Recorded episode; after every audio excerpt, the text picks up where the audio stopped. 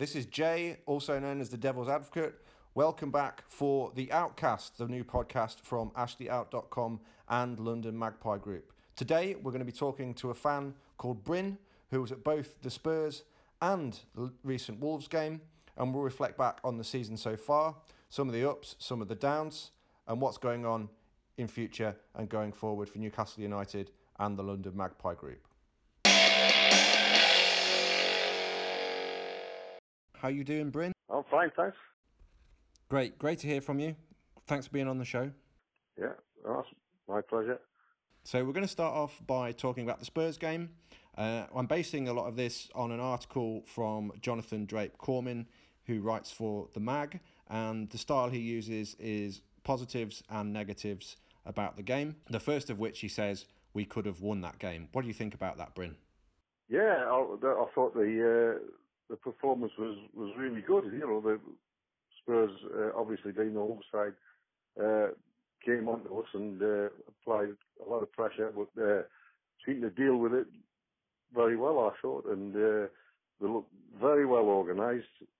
I, couldn't really see a, a, weak link in the team. Everybody played played well, I thought, and uh, and we had decent chances ourselves, and. Uh, uh, you know, we, we, we're very unfortunate, really, not to get something out of the game, I thought. And um, Rondon hit the post, I believe, as well as Perez missing quite a good chance.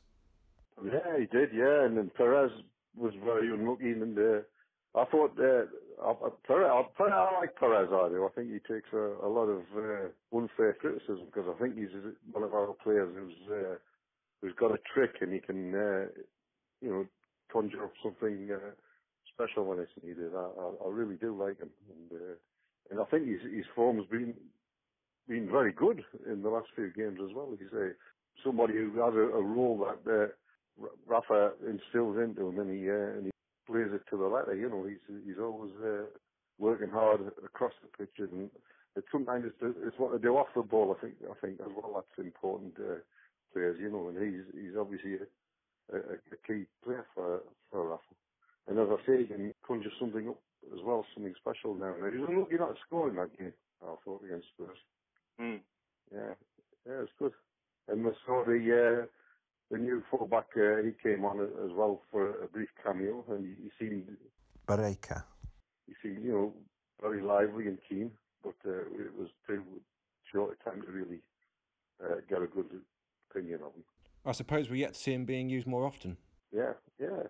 No doubt. Yeah, we, we need a we need we need a, a, bigger squad. I think I think it's you know it's quite uh, small the squad is really, and uh, when we can get well best eleven out, they're, they're, they're okay. I think, but uh, as soon as you start uh, having to dig deep and and uh, oh, and of course uh, I, I, I shouldn't miss uh, the other gem of that the, the game who seems to be improving every game is uh, Longstaff.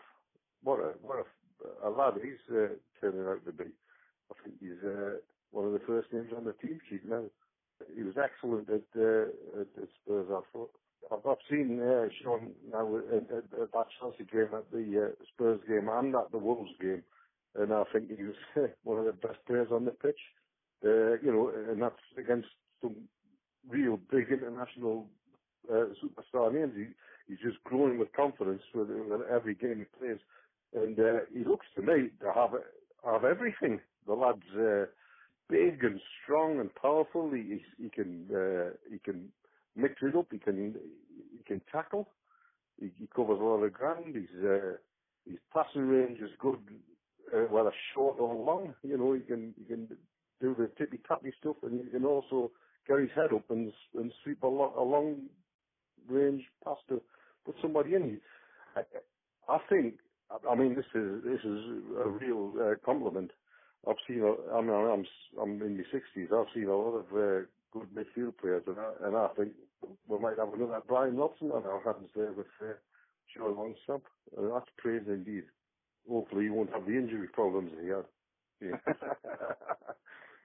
yeah I like him. He's, I think he's uh, a, a great lad.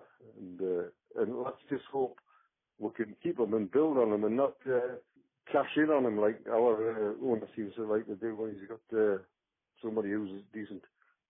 Build a team around somebody like that rather than uh, try and make a fast book. That seems a constant worry, doesn't it? Oh yeah, definitely. Uh, you know, we, we should uh, get uh, people like that and, uh, and and and and adding to the the squad, not uh, using them to, to cash in on. You know, as we've done in uh, well for years and years now. As long as I can remember, we've always done that. Yeah. I remember Kevin Keegan saying uh, that we'd, uh, you know, we're, we're never going to be a nursery club for smaller clubs. That was one of the things that always stuck in my mind that uh, Kevin King Kev said, and uh, alas, it was uh, you know abandoned when uh, when he left us, and uh, it, it would be nice to have seen that uh, as a philosophy carried through. It was his birthday this week, of course, and Valentine's Day, so we'll be glad to give him a mention.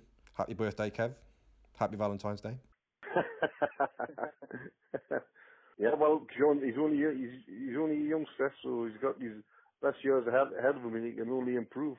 And uh, he does. He seems to be getting better every game as his his confidence builds, and he he, he feels as though he belongs in the team now, and he, he certainly and he does, certainly does. We also have some quite senior players to come back, so do you think that's going to change the dynamic when Ki, Shelvey, and Diame come back into the fold as they are? Well, well, you need you need more players. You know, you know. I mean, I remember when we, played uh, Manchester City uh, a, a, few weeks ago. We uh, we looked as though we'd got uh, like a skeleton squad to put out, and uh, I mean that was just the most unbelievably good result. But uh, nobody expected it. But you, you've got to have a squad, you know, to cover for injuries and things like that, because you, you're not always going to get uh, results like that We've sort of booked the trend there in that game. But uh, yeah, Ki, Ki's a, a, a, you know a proven international player, and uh, Shelvey can be a match winner on his own as well when he's uh, when he's on form. Where you you know uh, they're going to have to put some good performances in, when they get the chance to to keep uh, young Longstaff out the team now because uh, say he's one of the first uh, names on the team sheet for me now. Yes, it sounds like there's room for improvement, and uh, it looks like the new signings will complement that. With Sean Longstaff, I suppose it remains to be seen whether he's seen as a prospect or a commodity. But that leads me on nicely to the next aspect of it. Do we, you know, with recruitment, do we rely too much on certain players? And one that was highlighted in the article is Salomon Rondon. So the idea being, if we lose Rondon, it's a significant impact. Do we rely on him too much? Well, he's uh, he's an excellent uh, front man. He's he's got the the plan B is always there when you've got him. I think if you if you're struggling to get out and you you need to play a long a long ball forward, he's a, superb target man. He'll uh, he'll win the ball for you and uh, and hold it up, you know, and bring players in. What, what, I like, what I like about Rondon is he's a great, big, powerful lad in the, the old-fashioned sense. He can uh, you can just knock a ball up to him and he'll hold it up and uh, bring other players into the game and that. Which uh, sometimes when you're really under the cosh, it, it helps to be able to have that option. As well. You know, he's uh, he's got a good touch and he can uh, he can use the ball well. You need uh, again, it, it goes back to what I was saying. You need uh, strength and depth. You know, you need uh, players. You need to, to compete properly. You, I think you need like two players for every position really in the Premier League. You know, especially if you're going to uh, have a crack at uh, trying to win trophies and cups and what have you, because we seem to just sort of capitulate when, when the other trophies come around, and it's just all about survival, getting a team out to finish 17th in the Premier League. When you lose somebody in a key uh, position and you haven't got the strength and depth, and you, you you know you can't go like for like replacement. And some of the the, the lesser teams, as I would say, you know, that you like Bournemouth and Watford, Huddersfield, and teams like that, they they see the be able to invest and have bigger squads than uh, a team like us, which is, you know, nonsensical. It shouldn't, it shouldn't happen. We ought to be able to compete with uh, the likes of them in terms of uh, quality of squad and size of the squads. It, uh, it, it seems to have just been a, a matter of uh, penny pinching and trying to just get by and uh, and survive, which is, is not really good enough. And it's a, it's little wonder uh, Newcastle supporters uh, complain and uh, and moan about the uh, the ownership. You know, it's it's justified.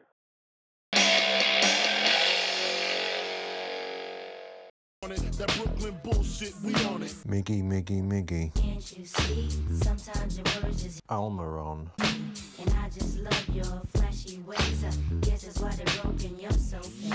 Miggy, Miggy, Miggy. Can't you see? Sometimes your words just Almiron. And I just love your flashy ways. I guess that's why they're broken. You're so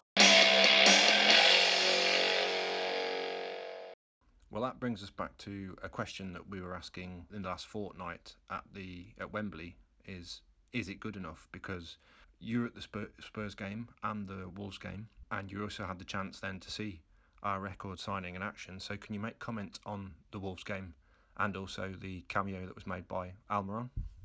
Well, again, like the Spurs game, we we we, we seem to play with good shape and we uh, we controlled you know, the, the game for long passages, uh, restricted Wolves to, you know, very few chances and, uh, and when they did get through, uh, Dubravka was excellent in goal. He, uh, not only was he getting in the way of, uh, the, the few shots that the Wolves had, but he was, uh, he made them stick and he held on to them, you know, he, it was an excellent, uh, uh, goalkeeping performance. He was, uh, he was very unlucky in the end and, uh, from where I was, I was because we the the, the place the uh, the away fans up the side at Wolves, so we had virtually the whole of one side of the uh, the Steve Bulls stand, as they call it there, and I was down by the corner flag, and so they attacked their north bank. The goal looked like a foul on the goalkeeper to me, which was a shame on Dubravka because he played really well in that game. We, we, we were robbed, really, in the end. We, we, we should have won that game, I think. And uh, everybody again played really well. You know, the, the squad in in general looked uh, calm and composed. Uh, standouts again were Longstaff, absolutely excellent, powerful player, breaking up the play and uh, passing it short and long, and looking really, really confident and growing into his role. The more he plays, the lad does. Uh, had an excellent game. He was, uh, he did what he does best. He, he was winning the, all the 50-50s and uh, being very, very strong in the tackle. And uh, it was one of the better games I've seen him play as well. It was very pleasing. The uh, the Almiron came on to a you know a, a great welcome by the the away support and uh, the cheering his name and, and singing his songs about straight away from the up, and uh, looked uh, really, really keen and busy and, uh, uh, and and wanting the ball and uh, not not frightened to you know go looking for it and, and calling for it. And he, he had quite a lot of touches in the short time he was on, and uh, he got uh, he got fouled uh, with, with one of his uh, early touches, and it looked like uh, I thought, oh dear me, I hope he's not uh, going to get an early injury, but. Uh, he, he got up again, and so he showed, he showed he was durable. And uh, yeah, look, he looked he looked, looked sharp. Right. Was, I, I, uh, I thought I thought with the blue kit that we had on, he looked like a shaved Sonic the Hedgehog the way he ran around. So much pace. Yeah, definitely. He he, really looked sharp, looked fast and nippy, and uh, and and and he's certainly not shy. He he wanted the ball from the off, you know, which is a good sign, a good a good sign. And the uh, the fans took to him straight away and uh, called him his name. And uh, were in good voice throughout. The fans were actually. I went in Austria's own. I got uh, on five minutes in was getting his uh, his, his refrain, and then again after ten minutes, so uh, he was getting his ears burned as well. I think. Of course, Mike Ashley was surprisingly in attendance, wasn't he? So I believe he was. Yes, didn't see him, but I'll say I'll say something about uh, uh, I'll say something for Wolves. Uh, they've got a hell of an atmosphere at their ground. It's uh, the place was rocking. You know, it was uh, a good good atmosphere for. I think the Wolves probably been a bit like us. They've been, uh, you know, underachieving for a while, and now that they're doing okay, they're getting uh, some uh, good raucous support, and it, it just shows you what uh, we would be like ourselves in St James's Park if we were seventh in the league and doing well. You know, forget that. It's an interesting observation because a team like Wolves and Wolves have been met with great fanfare on their arrival in the Premier League. So, what's the difference between the way Wolves are going about things to the way Newcastle are?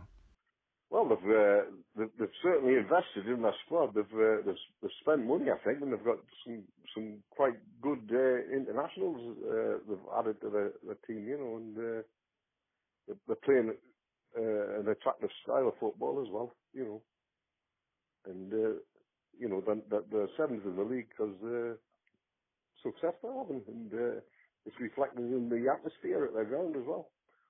I mean, we could be like that every week. Well, St James's Park would be rocking if we'd had uh, good results and we'd be finishing half. You know, we've got to put our uh, atmosphere. You know, we're, we're, we're packed the ground out, but we're watching struggles season after season, aren't you? You know, we uh, I think we finished tenth last year, which is probably one of our better finishes in recent years. But uh, really, we want to be up there in the uh, the, the top half every season, and the place would be absolutely reverberating to the rafters. It would uh, if we were getting uh, something good to watch. You know, criminal really. It's a, it's a waste of a of a massive behemoth of a club. Anybody who's uh, wanted to make a success of a owning a football club, they would just say Newcastle is just the perfect raw material to kick on and, and do something successful with. It's waiting for the right ownership to take off. And uh, we all know, the ones who belong and support the club, we know it would be a no-brainer, you know, to somebody who wanted a success because everything's there, just waiting to, ta- to for the blue touch meter to be lit. The trouble is with the ownership we have had for the last decade, you know, success hasn't been a priority. It's just been uh, survival uh, and getting the, the advertisements for for the owner's uh, other favourite project to be displayed around the world. You know, to, a vehicle for that rather than uh, success on the pitch. Mm. If only he re- would realise that uh, success on the pitch would enhance, y- you know, his, his other project as well. If we could uh, invest in it, alas, I don't think it's a priority for him. You may have noticed there was an article in the Chronicle that was citing the need for a vision that came out today a vision for the club, some hope, some ambition, the ability for Rafa to control who he buys, who he sells. Um, and we're a long way from that, it would seem. So I think the key question that's coming around from social media and other platforms is what's keeping Rafa here? Well, I, I can only assume he's, he's a football man. He's got the, a task in keeping this team in the top flight, which he's, he's probably determined to do to at least till the end of his contract. He would like to probably take it on, and, you know, to the next level because he's, he, I mean, he's a, a top football man.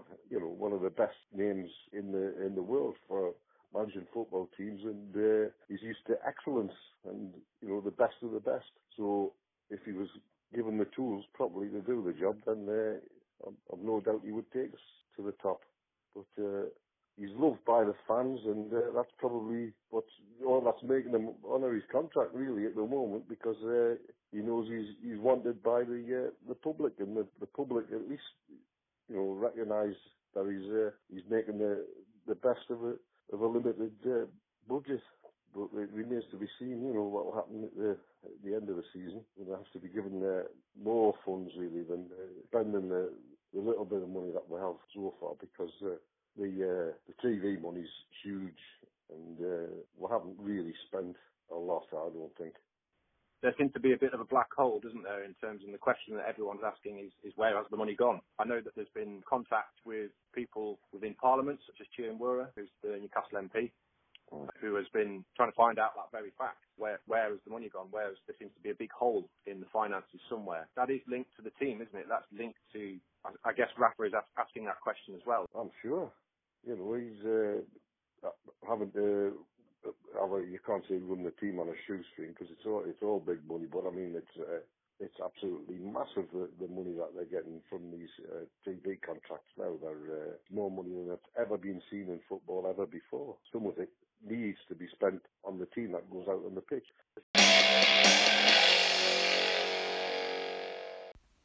Okay, everybody, we've come to the end of another successful Outcast podcast from AshleyOut.com and London Magpie Group.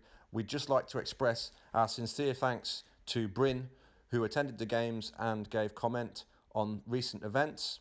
And also, we'd like to extend our thanks to all of you who have commented, liked, subscribed to this podcast. There's much more to come in future. And further thanks to anyone who engaged with our Valentine's Day content, uh, the cards that were sent out in the mailers, anyone who downloaded the link through there, and also liked or commented on any of our posts made on that with social media. It's all very helpful in terms of getting the message out there, but also putting pressure, however minimal, on the various negative influences at the club. If you'd like to get in touch with us further, you can access all our social media channels, such as at London Magpies on Twitter and at London Magpie Group on Facebook. And we also have a growing YouTube presence in London Magpie Group, and you can contact us via there at londonmagpietube at gmail.com. There's been a recent video added which covers all the things that we've done from the start in 2018 through to now, and hopefully that'll give you an overview, if you haven't already, of what's going on with London Magpie Group and Ashley Out going forward. So do please check that out and keep an eye out for all other content, including further podcasts from the groups. And for now, from me and the group, it's over and Ashley out.